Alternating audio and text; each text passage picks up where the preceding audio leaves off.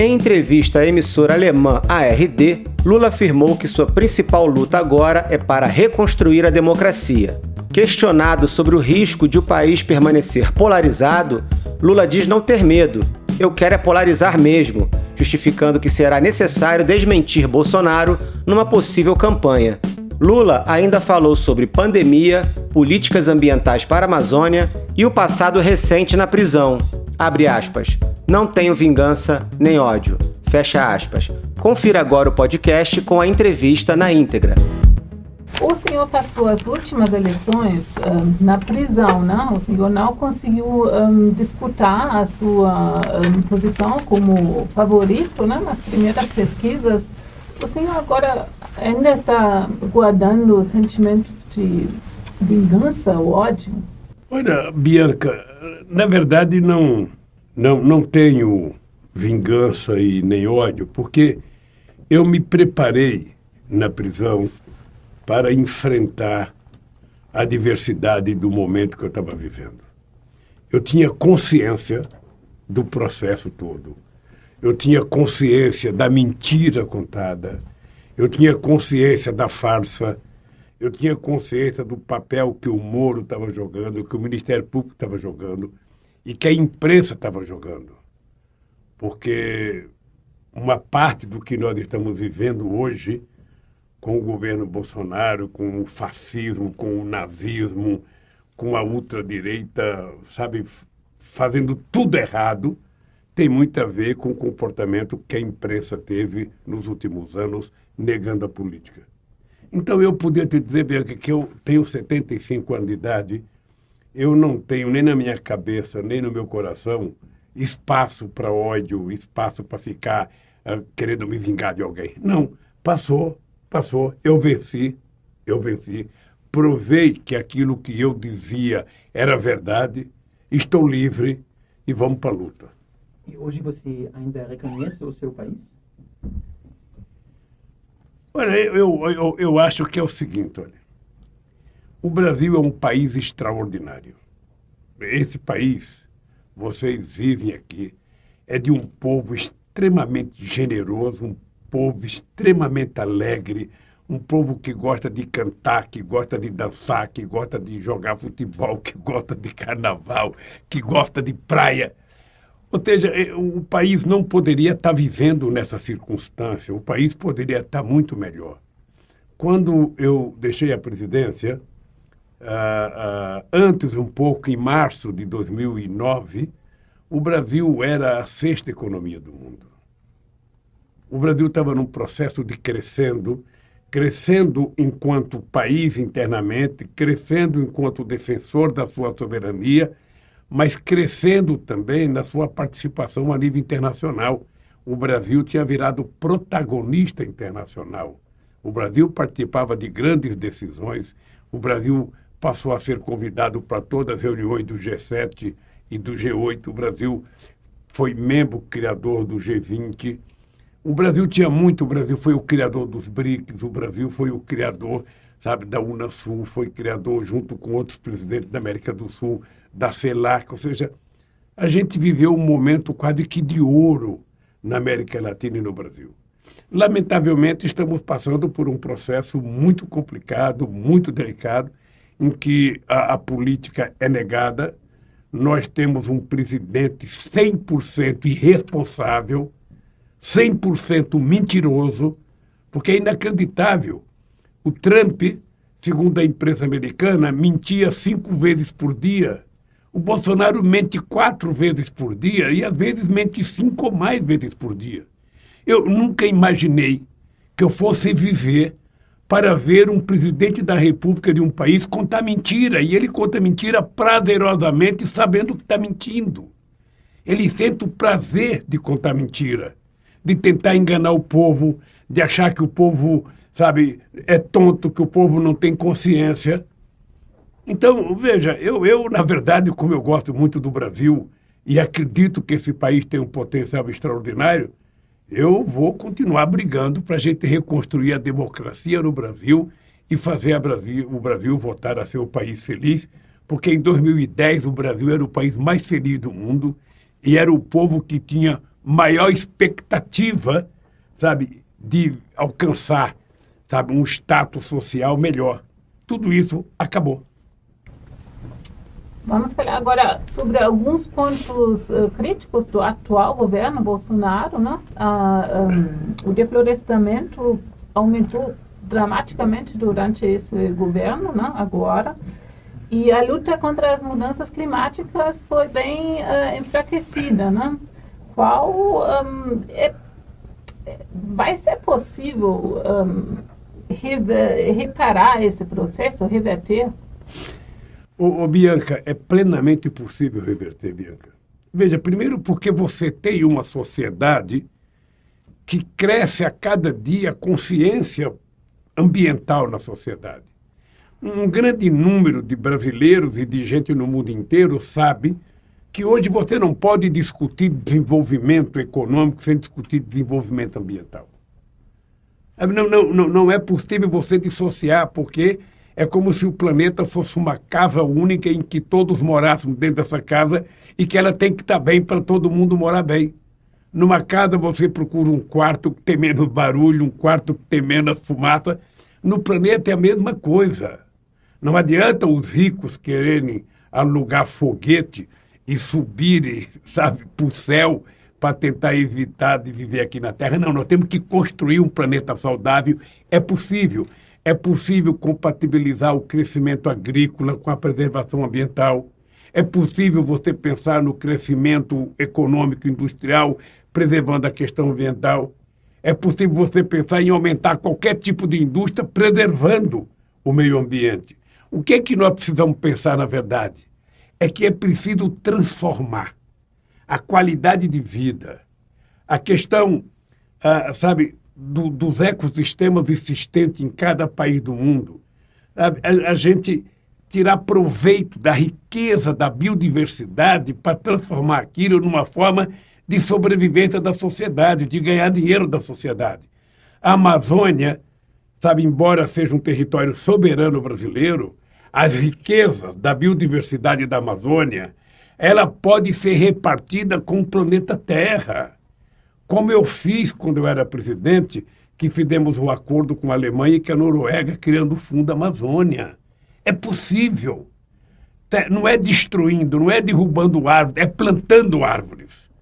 Sabe, lá não vai precisar plantar soja, lá não vai precisar guiar gado, lá o que precisa é cuidar da manutenção da biodiversidade, porque o mundo precisa da biodiversidade. Então o Brasil pode construir parceria sabe, com o mundo inteiro para ajudar a cuidar da Amazônia e não destruir a Amazônia. O que você teria feito de forma diferente na pandemia de corona do Bolsonaro, porque o auxílio emergencial dele foi elogiado também? Deixa eu te dizer uma coisa. Qualquer ser humano do planeta Terra fazia melhor que o Bolsonaro. Porque qual é o problema do Bolsonaro? É que ele não fez. Ele não enxergou o mundo.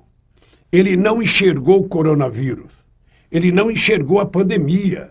E ele passou a trabalhar negando quase tudo. Ele começou dizendo que a pandemia não existia, que era uma pequena gripe, que era uma gripe que ia matar apenas velhinho, que ele, que era atleta, não teria que ter problema.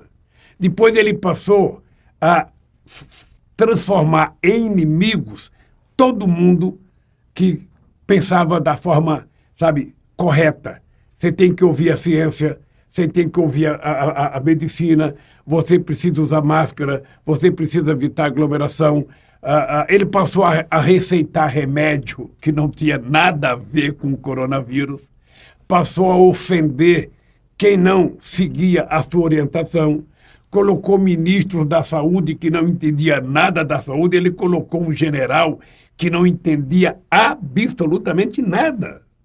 Então, a, quando a gente chama o Bolsonaro de genocida, é porque são quase 600 mil mortos que nós temos nesse país, e uma parte dele é da responsabilidade do comportamento do Bolsonaro.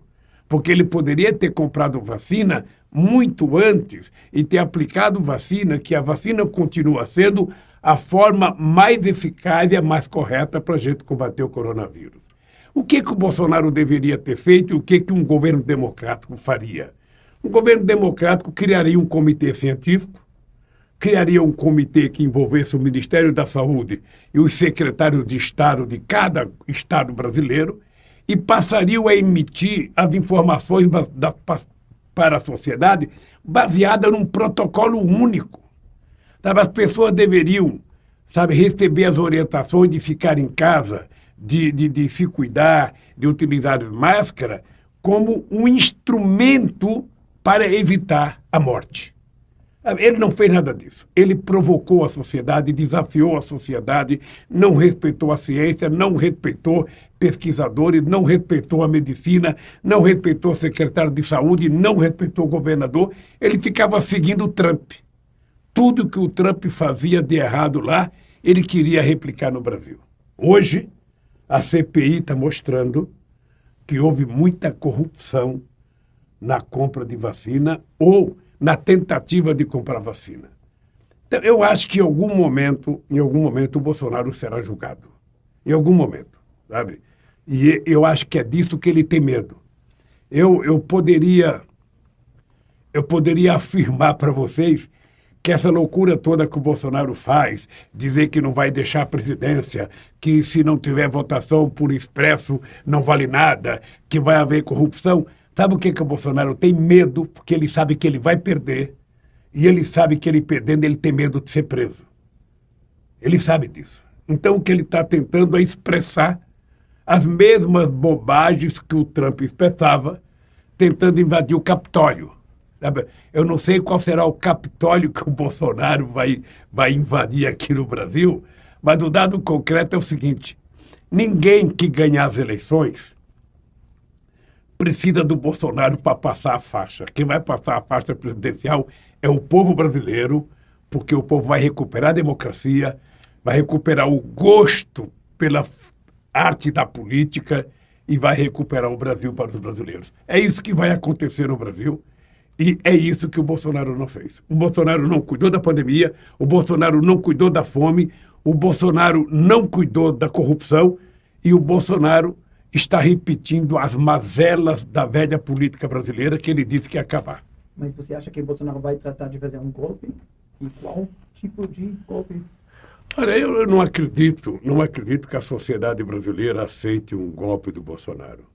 Eu acho que o grande golpe ele já deu em 2018, porque é a primeira vez que um presidente da República é eleito com base em fake news.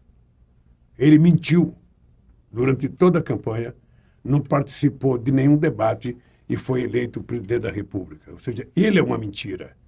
Ele é o resultado da negação da política. E eu acho que, aliás, hoje, ele é o representante da extrema-direita no mundo. É por isso que a deputada nazista veio ao Brasil para visitar. Como na Alemanha ela não é bem benquista, ela resolveu ser recebida pelo Bolsonaro, porque certamente a Angela Merkel não receberia ela em lugar nenhum e nenhum presidente democrático receberia ela. Ela veio procurar guarida no Brasil e ainda tirar fotografia com o presidente. E os dois se parecem muito, sabe? Não apenas fisicamente, mas ideologicamente. O, o senhor acha que vai um, haver um impeachment? E o senhor apoia essa, uh, esses pedidos? Nós já tivemos mais de 160 pedidos de impeachment. Quem tem a iniciativa de colocar em votação os pedidos de impeachment é o presidente da Câmara. E não foi colocado nenhum até agora, embora os partidos de oposição tenham cobrado para que o presidente da Câmara coloque em votação os pedidos de impeachment. E eu acho que eles não vão colocar. Eu acho que eles não vão colocar. Ah, é, é preciso que haja muita pressão ah, e somente o presidente da Câmara que pode decidir se vai colocar ou não. E ele não quer colocar. Não quer colocar porque ele é bolsonarista, porque ele está dando sustentação ao Bolsonaro. Mas veja, eu, eu trabalho com a ideia que se você não tiver, se o Bolsonaro não for interditado judicialmente, porque ele tem tudo, ele tem tudo para ser interditado juridicamente, judicialmente, por conta dos erros que ele já fez, por conta das barbaridades que ele está cometendo no Brasil. Ele, ele, ele tem tudo para sofrer impeachment. Acontece que ele tem maioria na Câmara e, portanto, ele não quer votar impeachment. Se nada disso acontecer até as eleições, ele será caçado pelo povo brasileiro. Então, o, o, na realidade, quando o Bolsonaro começou, ele um, se posicionou contra, se contra o establishment político, né? Ele falou que ia acabar com a prática de enriquecimento, esse toma lá, dá para cá. E agora, ao final, ele acabou se vinculando né, estreitinho ao, ao malfamado Bloco do Centrão, né, que tem bastante político também envolvidos em processos de corrupção. Então, ele consegue se uh, salvar assim? O, o que o senhor acha aí dessa reversão, como deve ser avaliada? Ô, Bianca, o Bolsonaro, ele, ele, ele colheu os frutos de um momento único no Brasil. Havia uma campanha muito forte de negação da política, e nessa campanha de negação da política existia o estímulo ao ódio que uma parte da elite política brasileira e uma parte da imprensa brasileira fizeram contra o PT. Então era muito fácil fazer discurso contra a corrupção, era muito fácil fazer discurso contra a velha política. Bom, o que, que a gente está assistindo agora? Você não faz política com quem você gosta. Angela Merkel ela não fez aliança com outros partidos políticos porque ela queria. Ela fez porque era necessário. E você faz política com quem tem deputado, você não faz política com quem perde as eleições. Ou seja, então esse Bolsonaro era tão ignorante que ele dizia que não precisava do Congresso Nacional, eu não preciso do Senado, eu não preciso de ninguém, eu vou fazer tudo sozinho, eu e meus filhos vamos fazer porque eu sou o bambambam. Bam, bam. Ou seja, o que, que ele chegou à conclusão? Ele chegou à conclusão que ele é um incompetente politicamente, ele não entende nada de economia, ele não entende nada das questões sociais, ele não entende nada da questão sindical, ele não gosta de mulher, não gosta de negro, não gosta de índio, não gosta de sindicalista, não gosta do povo brasileiro, não gosta de democracia, ele não conhece nada de desemprego e de emprego, ou seja, ele é um, um patético que está governando esse país. Que o grande prazer da vida dele não é melhorar a vida das pessoas, é contar mentira. O prazer da vida dele é levantar de manhã e fazer um fake news, de preferência sem pergunta de jornalista, para ele poder mentir à vontade. Então, veja, ele, ele, ele sabe, é, é uma pena que, que, que, que seja assim, porque o povo não merece isso. Mas então o Bolsonaro, o Bolsonaro não tem nenhuma expectativa de futuro com o Bolsonaro. Eu não posso acreditar. Por que, que uma parte do sistema financeiro ainda sustenta o Bolsonaro? Por que, que uma parte da elite econômica sustenta o Bolsonaro? Porque o Bolsonaro está entregando tudo o que eles querem. O Bolsonaro já fez a reforma da Previdência prejudicando os trabalhadores, fez a reforma trabalhista prejudicando muitos trabalhadores e o movimento sindical. Aqui no Brasil, os trabalhadores formais são cada vez menores, quem é maioria são os trabalhadores informais, sabe? Ah, ah, ele, ele, ele, ele, o, o salário da classe trabalhadora e a média salarial, a renda per capita vem caindo muito no Brasil. Então é o seguinte, ele é um cara, sabe, que tem, tem, tem, tem prazo de validade. Ele tem prazo de validade. E o prazo de validade dele vai até as eleições. E, e é preciso mudar para melhorar. O Brasil, o Brasil, veja, o Brasil é um país muito rico. O Brasil tem relações com todo mundo. Eu, eu é, lembro, Matias e Bianca, eu, eu, tive uma relação desde os anos 80 com a Alemanha muito forte, com o movimento sindical. Depois eu encontrei com o Helmut Schmidt. Depois eu tive reuniões com o Kohler, quando ele era presidente do FMI. Depois eu tive quando ele era presidente da Alemanha. Depois eu tive reunião com, com, com, com o presidente, com os primeiros ministros. Ou seja, o Brasil sempre teve uma relação sadia e produtiva com o planeta. O Brasil não tem contencioso internacional. Esse homem conseguiu destruir tudo. Ele conseguiu afastar o Brasil de todos e fazer com que todos se afastassem do Brasil. Então, nós não podemos permitir que isso continue acontecendo. mas durante a sua gestão e também da Dilma Rousseff foram também expostos vários escândalos de corrupção. Não? E isso prejudicou uh, a imagem do seu partido e também por parte uh, a você mesmo. Então você também se sente de alguma forma responsável pela ascensão do Bolsonaro? Veja, eu acho que todos nós, 215 milhões de brasileiros, temos alguma responsabilidade pelo Bolsonaro. Tá? De deixa eu lhe contar uma história. Uh, o PT você não precisa perguntar para mim, você pode perguntar para os órgãos que cuidam de combate à corrupção na União Europeia, pode perguntar para os membros da OCDE, pode perguntar na ONU. Ou seja, não tem um governo que criou mais mecanismo de combater a corrupção do que o PT quando estava no governo. Não tem. Pode pesquisar. Segundo, toda vez que houve uma denúncia de, de corrupção, elas foram apuradas. Não houve da parte do governo nenhuma ação para evitar que a corrupção fosse apurada.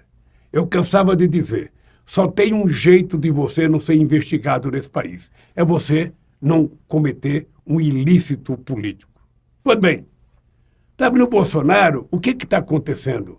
Não investiga as pessoas da rachadinha, Sabe, você conhece o Queiroz, você conhece o filho dele, sabe, não se investiga nada, não se investiga o problema da, da mulher dele, não se investiga nenhuma denúncia contra ele. Ele agora transformou, sabe, o, o, o, as denúncias contra o seu ministro da Saúde, o general Pazuello, ele deu 100 anos de garantia de, de, de, de, de sigilo para... Sabe, qual, qual é a explicação? Se você não tem medo, deixa apurar. Quando me acusaram de corrupto, é importante, Matias, você saber disso. Quando me acusaram, sabe, muita gente queria que eu saísse do Brasil. Muita gente. Muita gente queria que eu fosse para uma embaixada. E eu já tinha sido presidente, eu tenho cinco filhos, eu tenho oito netos. Eu não queria aparecer no jornal com a fotografia Lula, o fugitivo. Sabe, eu queria provar a minha inocência. Por isso é que eu fui para Curitiba, por isso é que eu fui dizer para o Moro que ele era mentiroso, por isso é que eu fui dizer para o Ministério Público da Força Tarefa que eles estavam criando uma quadrilha. Eu fiquei 580 dias, mas eu saí da cadeia de cabeça erguida e eu não sei se eles que me acusaram estão de cabeça erguida hoje. Eu dizia quando eu estava preso, eu dormia toda noite com muita tranquilidade. Eu não sei se eles dormiam com tranquilidade. Então é o, é seguinte, a corrupção, ela existe na Alemanha. O Helmut Kohl, depois de 16 anos de governar a Alemanha, foi vítima de denúncia de corrupção. Nos Estados Unidos ela existe todo dia. Aliás, ainda se fomenta a corrupção em outros países. Ah, e no Brasil também existe, como existe em qualquer outro país. O que, que você faz para combater a corrupção? Você pune, você investiga e você prende. Mas você não destrói as empresas.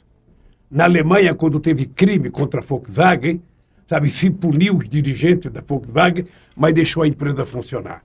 Na Coreia se puniu e no Japão se pune as empresas, se pune o, o empresário, mas não se pune as empresas. Aqui no Brasil, não.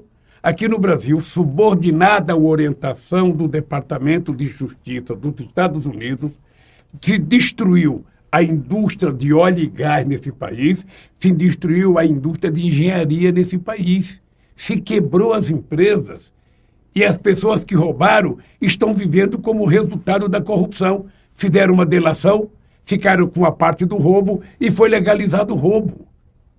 Ah, não é assim que você pune. Você não pune a empresa, mas pune o dono da empresa. Você pune o executivo e não a empresa e permita que os empregos perdurem. Você sabe quanto desemprego a Lava Jato causou no país, Matias? 4 milhões e 400 mil pessoas perderam o emprego por conta da Lava Jato.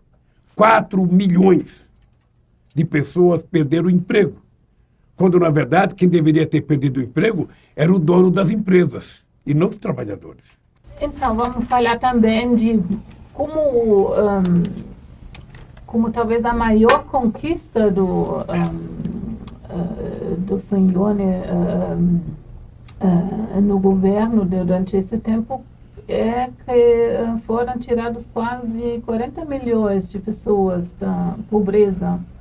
E ao mesmo tempo depois uh, cresceu muito o antipetismo, né? Como o senhor se explica isso? Quanto isso dói ao senhor e como isso prejudica o senhor agora, né?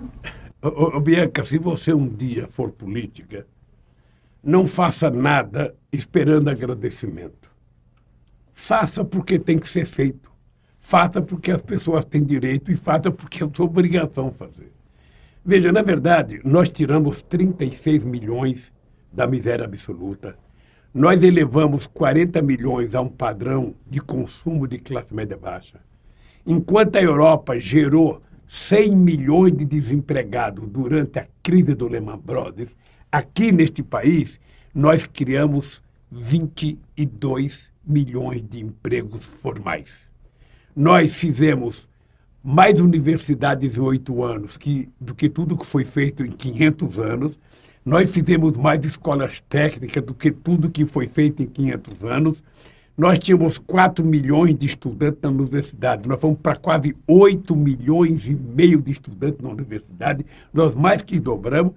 Então, o que, que nós provamos? Nós provamos que é plenamente possível a gente ajudar os pobres a subir um degrau na escada, sabe, do, do, do, do avanço social. Tá, é isso que nós provamos. E qual é a mágica? Eu tenho dito que a mágica é simples.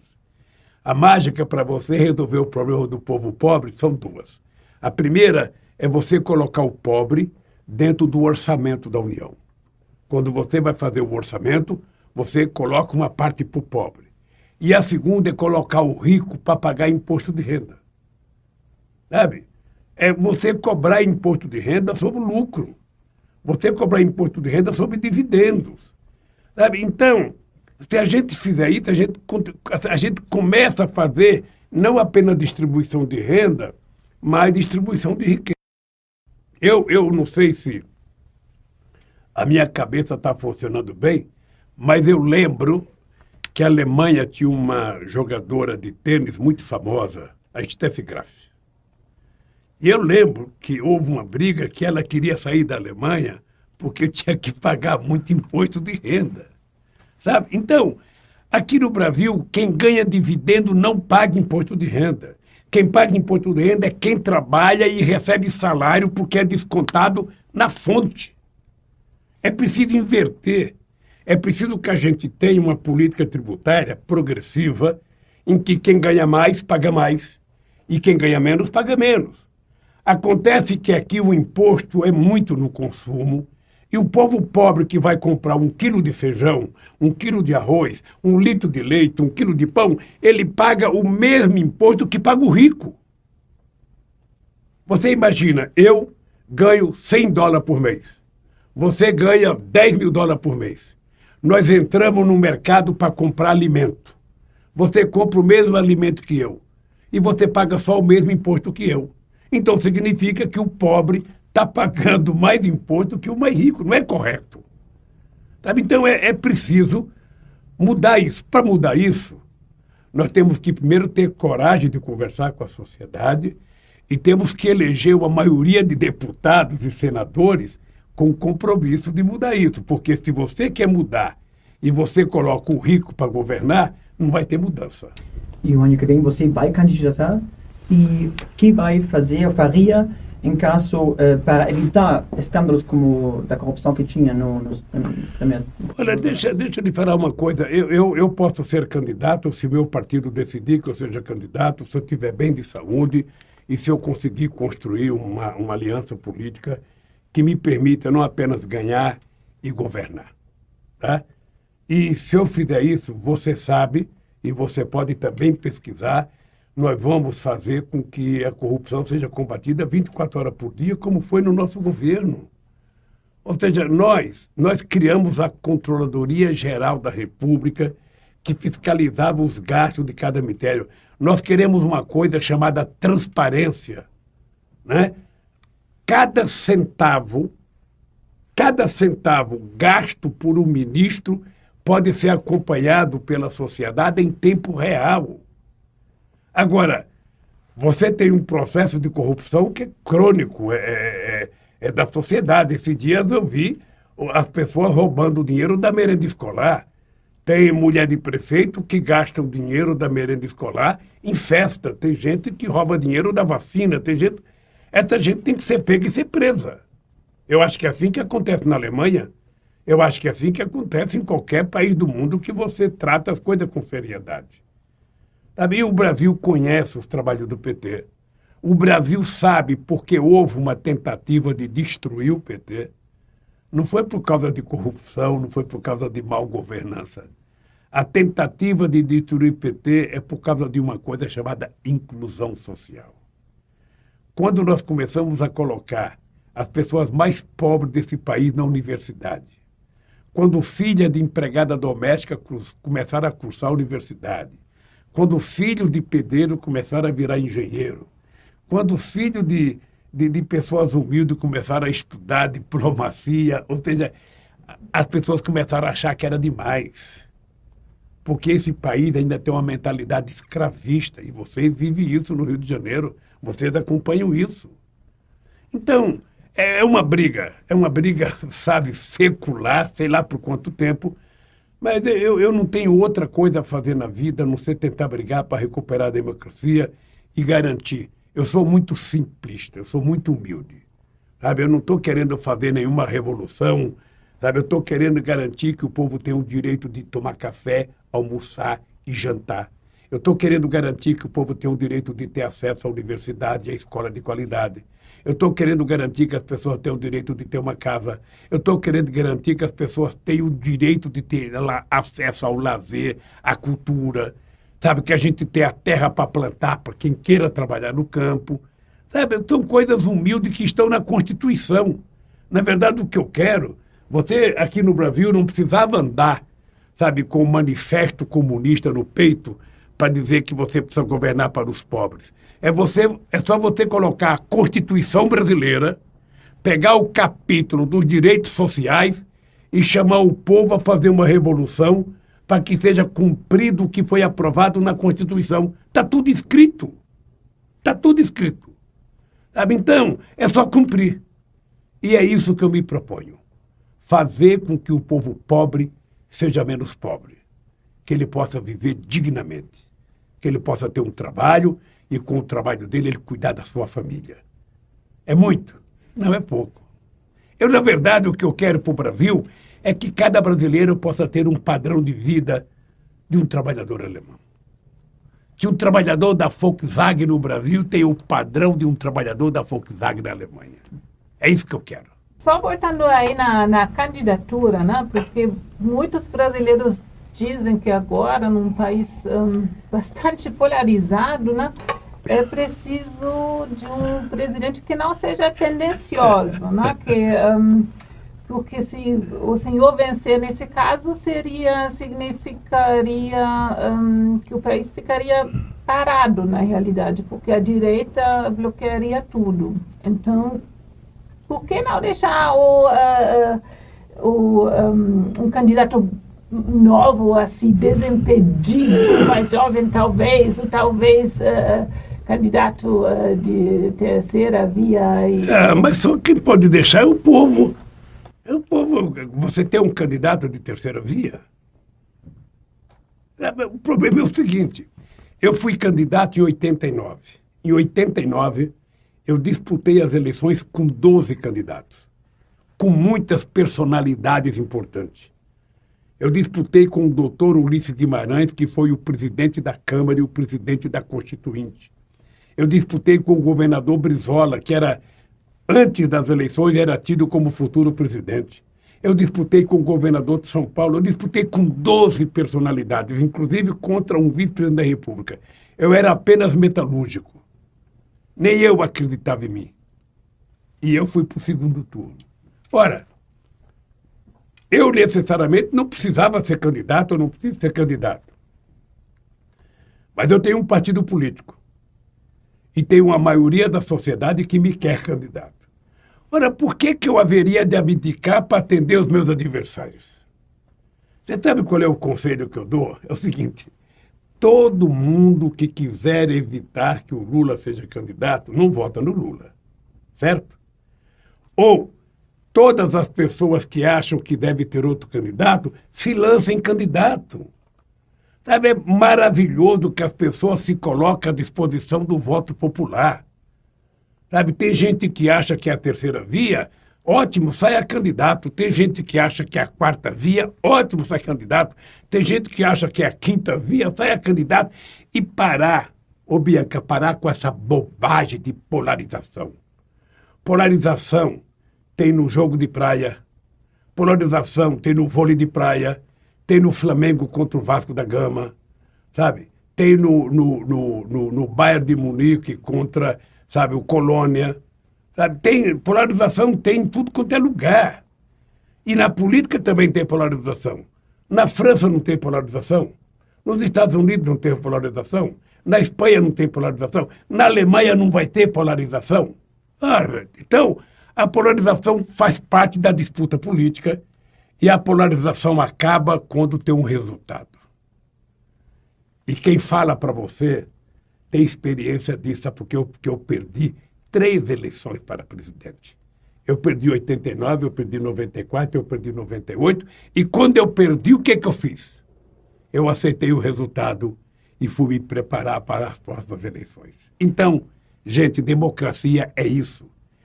Quem tiver vontade de ser candidato, que se lance candidato e vamos polarizar. Vamos polarizar no debate. Vamos polarizar para dizer que política econômica que você vai fazer, que política social que você vai fazer, que política de saúde você vai fazer. Essa é a polarização saudável. Essa é a polarização boa. O que nós não podemos é aceitar a mentira. Ah, o Lula não pode ser candidato porque o Lula pode ganhar e ele vai polarizar. Ótimo, mas eu quero polarizar mesmo. Eu quero ir para a campanha dizendo que o Bolsonaro é mentiroso, que o Bolsonaro não sabe governar esse país, que o Bolsonaro não tem dimensão dos problemas do Brasil, que ele é um charlatão. É isso que eu quero dizer. Isso é polarizar? Ótimo. Agora, é, ele vai fazer uma campanha com base nos milicianos, ameaçando as pessoas, agredindo as pessoas, mentindo descaradamente. Então, como é que eu posso permitir que um presidente que conta quatro mentiras por dia continue presidindo esse país? E para o próximo presidente do Brasil, eh, Europa e Alemanha vão insistir pela proteção do meio ambiente, não? Então, eh, o que você acha? São essas reivindicações não, eh, hipócritas porque também a Europa é um motor que faz negócios um, em detrimento da, da, do meio ambiente brasileiro. Olha, deixa eu te falar, eu acho que a questão ambiental ela precisa ser muito discutida e com seriedade por todo mundo. Eu participei de muitas discussões quando eu fui presidente. Eu tive debate com a Angela Merkel, eu tive debate com o Chirac, eu tive debate com o Sarkozy, eu tive debate com o Obama, eu tive debate com o Bush, sabe, sobre a questão do ambiente. É o seguinte, o mundo, a gente não pode esquecer, a União Europeia, em 2008, ela afirmava que em 2020 ela iria ter 10% de etanol na sua gasolina. Ao mesmo tempo, dizia que ia ter uma grande mistura de biodiesel no óleo diesel. Ah, não aconteceu. O protocolo de Kyoto foi assinado e os americanos nunca assinaram. Eu fui a, eu fui a Copenhague participar da COP15 e o que que alguns países europeus queriam, junto com os Estados Unidos? Jogar a culpa da poluição do planeta nas costas da China. E eu não aceitei porque eu dizia o seguinte: é verdade que a China está poluindo agora, mas a Inglaterra, com a sua revolução industrial, os Estados Unidos já poluíram muito há 200 anos que eles vêm poluindo. Então, quem é que vai pagar essa dívida, sabe, do, do, do, do da emissão de poluentes? Então, vamos tentar acertar daqui para frente. E aqui no Brasil, nós assumimos o compromisso e reduzimos o desmatamento na Amazônia em 80%. Tá? Aqui nós cumprimos.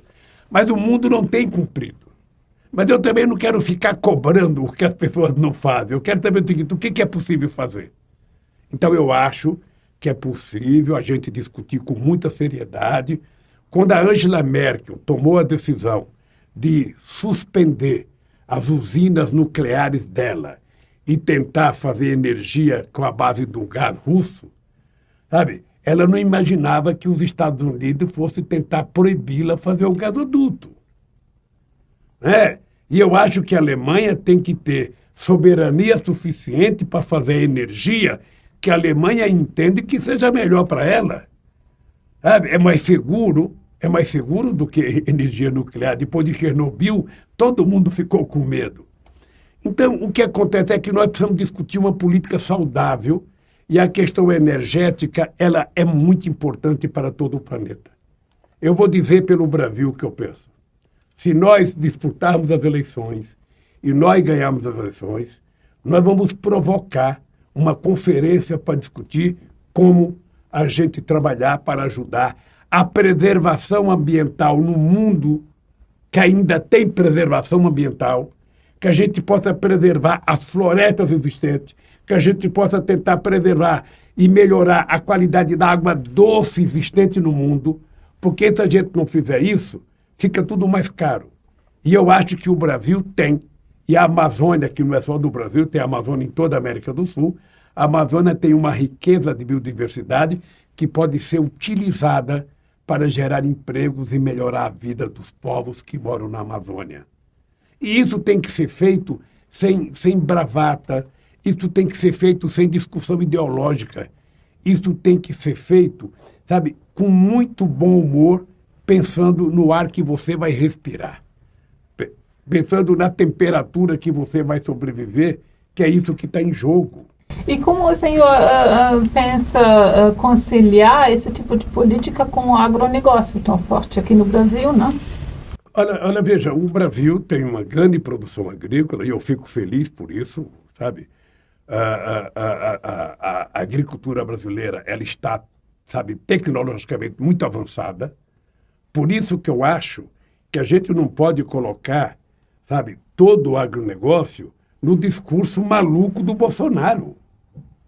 Está cheio de empresário do agronegócio que sabe que tem que preservar, que sabe que tem que cuidar, porque senão, daqui a pouco as pessoas não compram os produtos que nós produzimos. Então, cuidar do meio ambiente é interessante até para quem está com disposição de exportar os produtos que planta aqui. Então, a gente pode produzir mais carne sem precisar desmatar. A gente pode produzir mais soja sem precisar desmatar.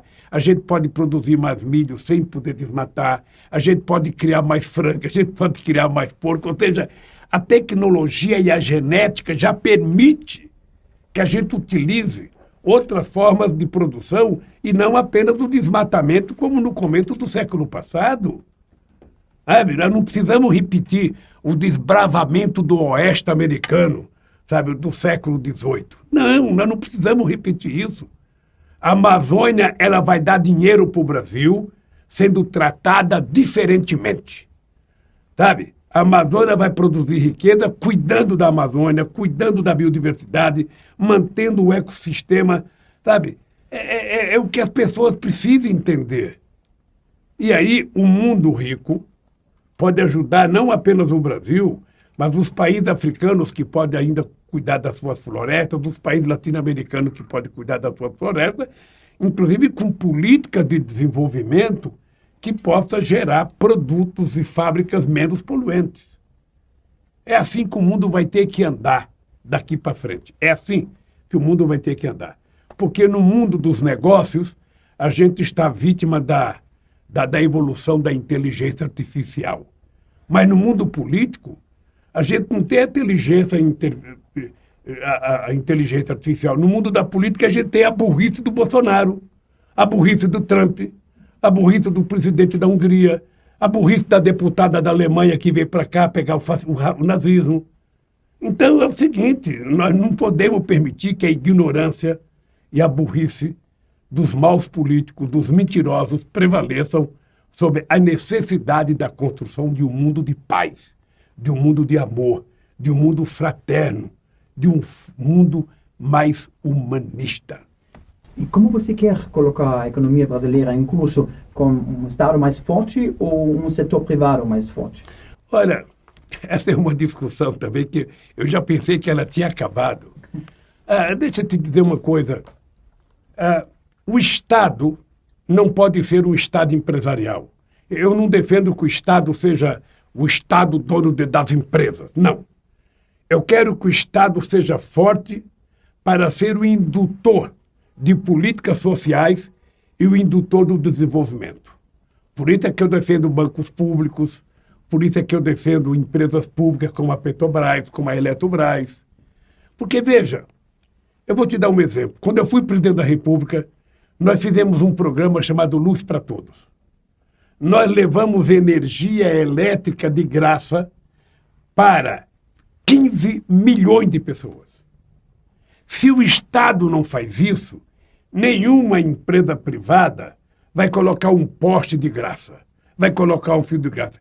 O Estado brasileiro gastou 20 bilhões, o equivalente hoje a uns 5 bilhões de dólares ou 6 bilhões de dólares, para que a gente pudesse fazer isso. Então, o Estado ele tem que ter um papel na economia. O Estado alemão é forte. O Estado alemão decide as coisas. Sabe? Quais são os estados que não decidem nada? Os estados mais fracos, os países pequenos da América Central, muitos países da África. Todos os países ricos têm uma carga tributária alta. Na Alemanha se paga muito mais imposto do que no Brasil. E empresário paga muito imposto na Alemanha. Aqui não. Aqui eles não pagam imposto. E ainda joga a culpa de que o trabalhador brasileiro custa caro. Não, o custo Brasil. É preciso, dando a impressão que o trabalhador brasileiro ganha uma fortuna Compare o trabalhador brasileiro com o trabalhador alemão, com o trabalhador francês, com o trabalhador da Suécia, com o trabalhador da, da Noruega, da Finlândia, com o trabalhador americano. Então, meu caro, é o seguinte: eu vou te dizer uma coisa. Eu dizia isso em 2007, 2006, 2008, o seguinte: o pobre vai ser a solução desse país. E vou repetir o que eu disse no começo quando a gente colocar o pobre dentro do orçamento da União e quando a gente colocar o rico dentro da política de imposto de renda, a gente vai resolver o problema da pobreza nesse país e vai fazer a distribuição de riqueza necessária para melhorar a vida do Brasil. Bom, ficamos no, no ponto dos impostos, na realidade. Né? O senhor, um, nos um, seus dois mandatos, um, que o senhor governou o país, também não fez uma ampla reforma de triburi, uh, tributária. tributária né? E os, uh, sempre é criticado que os super ricos também não da, precisavam uh, uh, um, como se diz agora que pedi não precisavam dar um, uh, uh, muito um, pagar muitos impostos tá. Então como o senhor faria isso agora no futuro? Então deixa. Eles deveriam pagar de, de, mais deixa dizer uma, uma coisa deixa dizer uma coisa para você. Primeiro nós mandamos duas políticas duas propostas de política tributária para o Congresso Nacional quando eu era presidente da República. Uma em 2004, me parece, e outra em 2007. Tá? A última política tributária que eu mandei para o Congresso Nacional, ela teve o apoio de 27 governadores, ela teve o apoio de todas as centrais sindicais, ela teve o apoio dos 27 governadores de estados, eu pensei que ela ia ser aprovada por unanimidade no Congresso Nacional. Acontece que quando o presidente da Câmara escolheu alguém para ser o relator da proposta, a proposta não andou e não foi votada. O que, que eu tenho dito? Para que você faça uma política tributária justa nesse país, é preciso que o povo leve em conta em quem que ele vai votar para deputado federal e para senador nas próximas eleições. Porque se você votar numa raposa e colocá-la dentro do galinheiro, ela vai comer as galinhas. Ela não vai criar as galinhas. Então, cada ovo que a galinha botar, ela vai comer.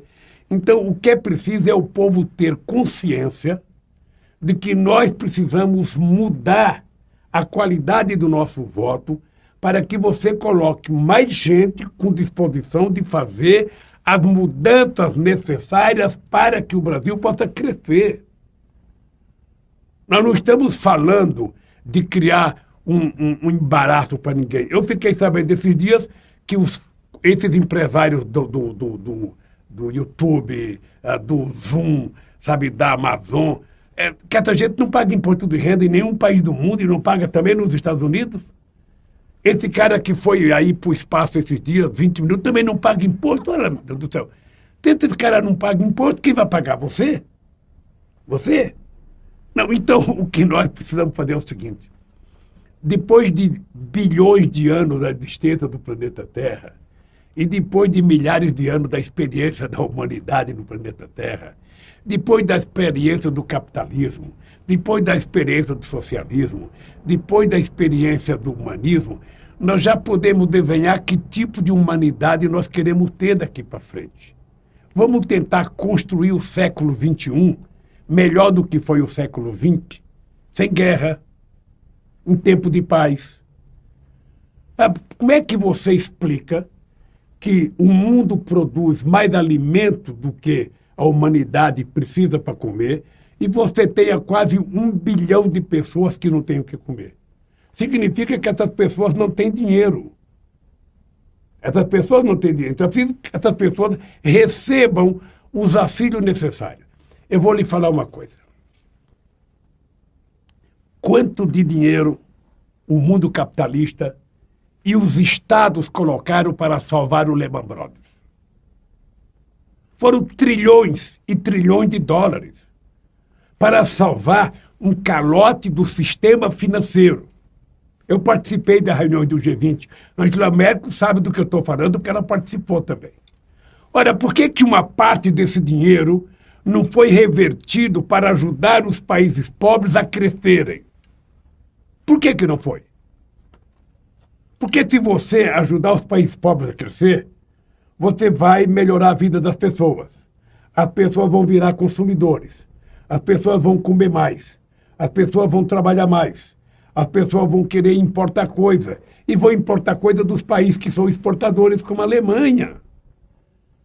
Então, o que, que as pessoas têm que entender é que quando a humanidade toda melhorar de vida, o mundo vai melhorar.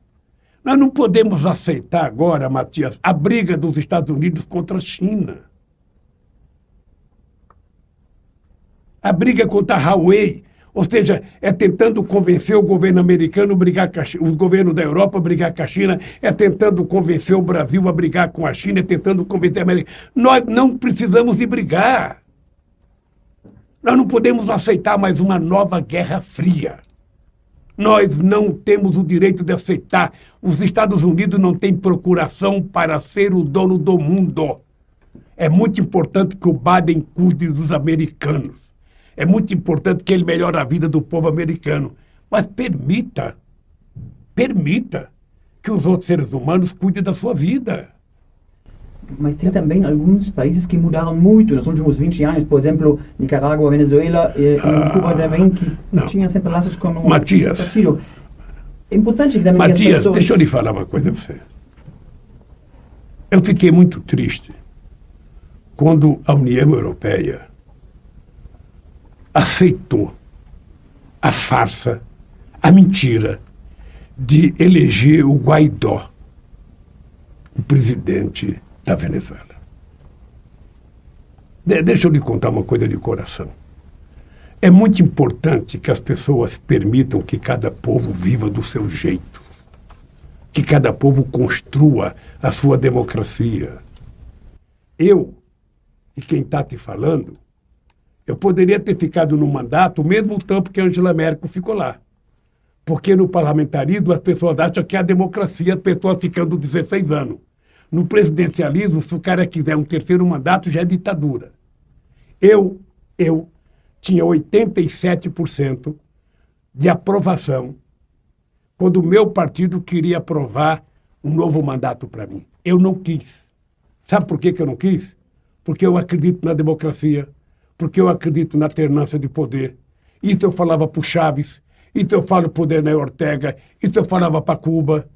Agora, sabe, a gente não pode tentar jogar a culpa de qualquer problema do mundo na Nicarágua. A Nicarágua não tem nenhum peso político.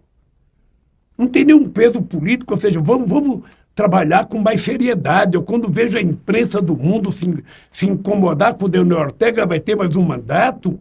O Hamilton Kohl ficou 16 anos na Alemanha. Felipe González ficou 12 na Espanha. Tony Blair ficou 14. Angela Merkel, a, a, a Margaret ficou 18 anos na Inglaterra. Tudo isso era democracia. Por que quando um país como o Daniel Ortega... Sabe, eu sou contra a permanência no poder. Mas não dá para a gente colocar isso como problema. Sabe qual é o problema? É a concentração de riqueza no mundo. O problema, o problema do mundo não é a Nicarágua. O problema do mundo é o dono da, da Amazon comprar um iate de 400 milhões de dólares. 400 milhões de dólares. E ainda comprar um outro iate para o helicóptero dele, sabe, posar, num mundo que tem 790 milhões de pessoas passando fome. Mas não é tempo que o PT também exigiria eh, que em Cuba as pessoas possam protestar livremente, que haja democracia? Eu, eu não só defendo isso, como já disse isso muitas vezes. Eu fui presidente da República, meu caro. E aqui teve muita greve contra o meu governo. Sabe? Teve muitas passeatas contra o meu governo. Aliás, eu fiquei sabendo que teve uma passeata na Alemanha agora, sabe, contra restrições de Angela Merkel, e que tinha dois mil policiais na rua. A, a, imprensa, a polícia não sai na rua apenas em Cuba ou apenas na Nicarágua, a polícia sai na rua nos Estados Unidos, a polícia sai na rua na Alemanha, a polícia sai na rua no Brasil, a polícia sai na rua na França. O que nós precisamos é não tentar trabalhar a ideia, sabe, de tentar simbolizar as coisas. O problema do mundo não é a Nicarágua, não é a Venezuela e não é Cuba. O problema do mundo é a concentração de riqueza na mão de poucos países e de poucas empresas. Se você for ver a história, você vai perceber que o povo alemão, o povo, o povo europeu e o povo alemão ficaram mais pobres nas duas, duas décadas. Se você for perceber, os Estados Unidos, o povo trabalhador ficou mais pobre. Se você for perceber, no Brasil, o povo trabalhador ficou mais pobre. E foi para onde esse dinheiro? Para a concentração de riqueza. Tem menos gente com muito mais dinheiro e muito mais gente com pouco dinheiro. E aí, a gente vai te preocupar com a Nicarágua? Vai te preocupar com a Venezuela? O problema da Venezuela é do povo da Venezuela, o problema da Nicarágua é do povo da Nicarágua, e o problema da Alemanha é do povo da Alemanha. Eu nunca vou dar um palpite sobre a questão política na Alemanha, porque vai ter eleição na Alemanha, ganhe quem o povo quiser que ganhe. Eu não tenho que gostar, eu tenho que respeitar a decisão soberana do povo da Alemanha. Então vamos falar sobre o Brasil, o senhor e da violência que o senhor estava falando. O senhor está um, esperando violência no ano que vem nas eleições? E o senhor talvez até tem medo como político pela sua própria pessoa? Não, não. Uh, veja, esse país tem um histórico político, sabe? E, e, e nós temos que respeitar a história. Nós não temos o hábito como nos Estados Unidos, que já tiraram no Reagan, já mataram o, Lincoln, já mataram o Kennedy. Aqui no Brasil não tem essa história. Tá? Aqui, aqui nós não temos tradição de, de, de alguém matar o presidente. Aqui nós temos um presidente que se matou. É, nós vamos fazer a campanha política, nós não queremos violência, nós queremos falar com o povo, nós queremos mais livros e menos armas. Nós queremos mais trabalho e menos discurso. Nós queremos mais salário, sabe? E, e, e, e menos mentira. É, vamos fazer aquilo que nós sabemos fazer. Eu faço isso há 50 anos. Eu, eu tenho um histórico de levantar duas horas da manhã para a porta de fábrica fazer discurso para defender os trabalhadores. Eu vou continuar fazendo, eu não posso ter medo. Sabe? Eu não posso ter medo e o Bolsonaro tem que saber que nós vamos derrotá-lo ele tem que saber. O povo brasileiro vai derrotá-lo. O povo brasileiro vai entregar farsa para um outro presidente. E ele que se cuide, porque ele cometeu muitas barbaridades nesse país. Mas o senhor não acha que uh, poderia ser mais uh, perigoso dessa vez? Porque a, uh, a sociedade mudou, né? Ah, pode ser mais perigoso, mas a minha fé em Deus aumentou também. A minha, a minha fé em Deus aumentou. Eu sou um homem que eu creio em Deus e, portanto, sabe, eu acho que Deus sabe quem está certo e quem está errado. Deus sabe. Então, ah, obviamente que a gente vai ter que cuidar, com, sabe? Eu, você sabe quantos anos faz que eu não vou num restaurante, Bianca? Mais de 30 anos. Eu não entro num restaurante, eu não entro no bar. A minha vida, a minha vida é do PT. Quando eu era presidente, era do palácio para casa, daqui para minha casa, do sindicato para minha casa. Eu não fico dando sopa para o azar. Eu não brinco com segurança. Então, o jeito de me proteger é não ficar andando, sabe, a esmo, como tantas outras pessoas. Você sabe que eu, você sabe que eu, eu acompanhei a morte de La Fontaine na Alemanha, o, o, a tentativa, a facada que ele tomou, sabe? Quando ele, uma mulher foi entregar um, um, um uma maleta de flores para ele e deu uma facada nele. Uh, do Olaf Palme, da Suécia, sabe? O cara sai do cinema e é morto na rua para casa. Então eu não faço isso, eu me cuido. Eu me cuido. Você nunca vai me achar num bar, você nunca vai me achar num restaurante, sabe? Porque eu não gosto de frequentar, sabe? Porque eu não quero, não quero ter provocador, sabe? Não quero, não quero criar animosidade com ninguém. Então, eu me cuido, vamos fazer a campanha, vamos efetivamente, sabe? Vamos, escuta o que eu estou te dizendo. Eu tenho fé em Deus que a democracia vai ganhar as eleições do fascismo no Brasil. Porque não tem polarização no Brasil, Bianca. Pelo amor de Deus, diga para o povo alemão que aqui no Brasil a disputa entre Lula e Bolsonaro é a disputa entre a democracia e o nazismo. É isso que está em disputa. Na realidade, na política externa, o Brasil uh, perdeu bastante simpatia né, no mundo nesses, nesse atual governo. Né? Também na Alemanha. Como o senhor pensa consertar isso? Ah, eu vou Qual consertar. seria o passo vou... mais urgente? De, de, de, deixa eu te contar uma coisa, por que, que eu vou consertar. Veja, a, a, o nosso fluxo na balança comercial caiu muito com a Alemanha, nesse, talvez por conta da pandemia.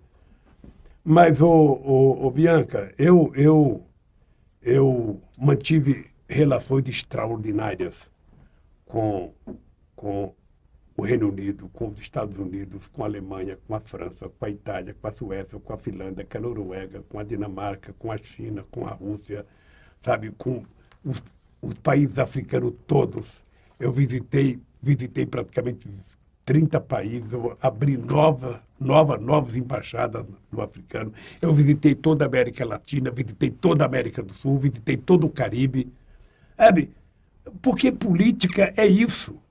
Eu lembro que o Kohler era presidente do FMI antes de virar presidente da Alemanha.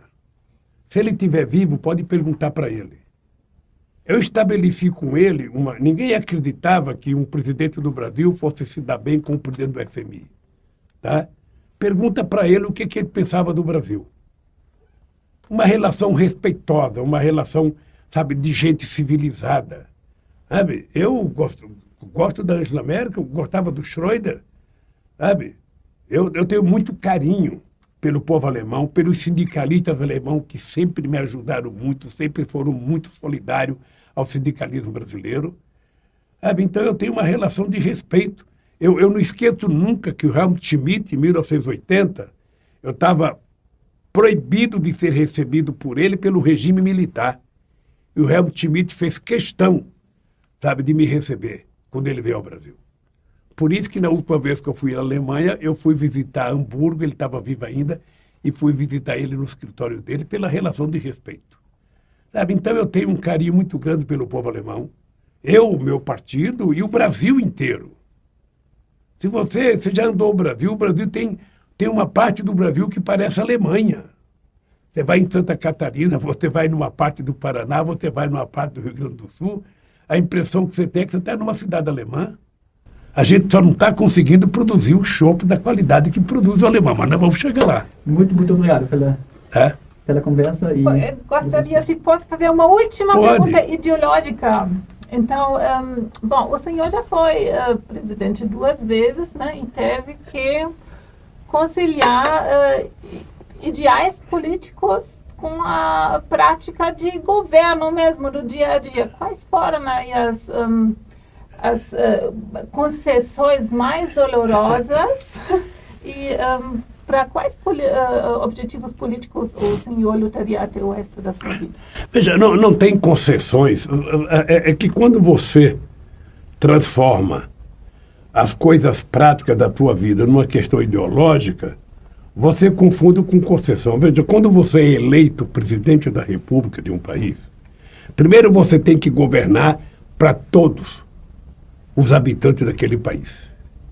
Depois você tem que definir que política industrial que você vai ter, que política agrícola que você vai ter, que política social. E com base nisso, você vai construindo a tua relação com a sociedade. Você sabe qual foi a primeira coisa que eu fiz, Bia? Que eu criei um Conselho de Desenvolvimento Econômico e Social. Um conselho que tinha, me parece, que 90 pessoas. Lá tinha banqueiro, lá tinha grandes empresários, lá tinha empresas estrangeiras, mas lá tinha índio, lá tinha as pessoas de quilombola, lá tinha mulher, lá tinha bispo católico, bispo, sabe, a, a, da igreja evangélica, a, e, e, tinha, e tinha dirigente sindical. Sabe, eu construí um jeito de envolver a sociedade na definição das políticas públicas que eu ia colocar em prática. Ô, Bianca, eu fiz 74 conferências nacionais. 74 conferências nacionais. A gente fazia conferência municipal, a gente fazia conferência estadual e conferência nacional para definir o tipo de política que a gente ia fazer. É por isso que eu debito o sucesso do meu governo ao povo brasileiro.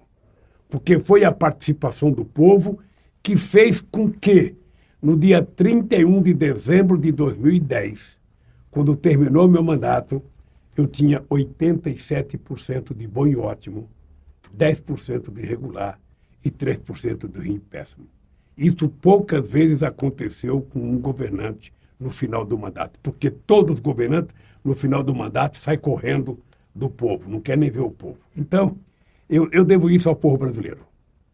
Eu devo isso ao, ao, ao grau de relação estabelecida entre o meu governo e a sociedade brasileira. Então, eu convivi bem com empresário, convivi bem com banqueiro, convivi bem com bancário, com comerciante, com comerciário, sabe?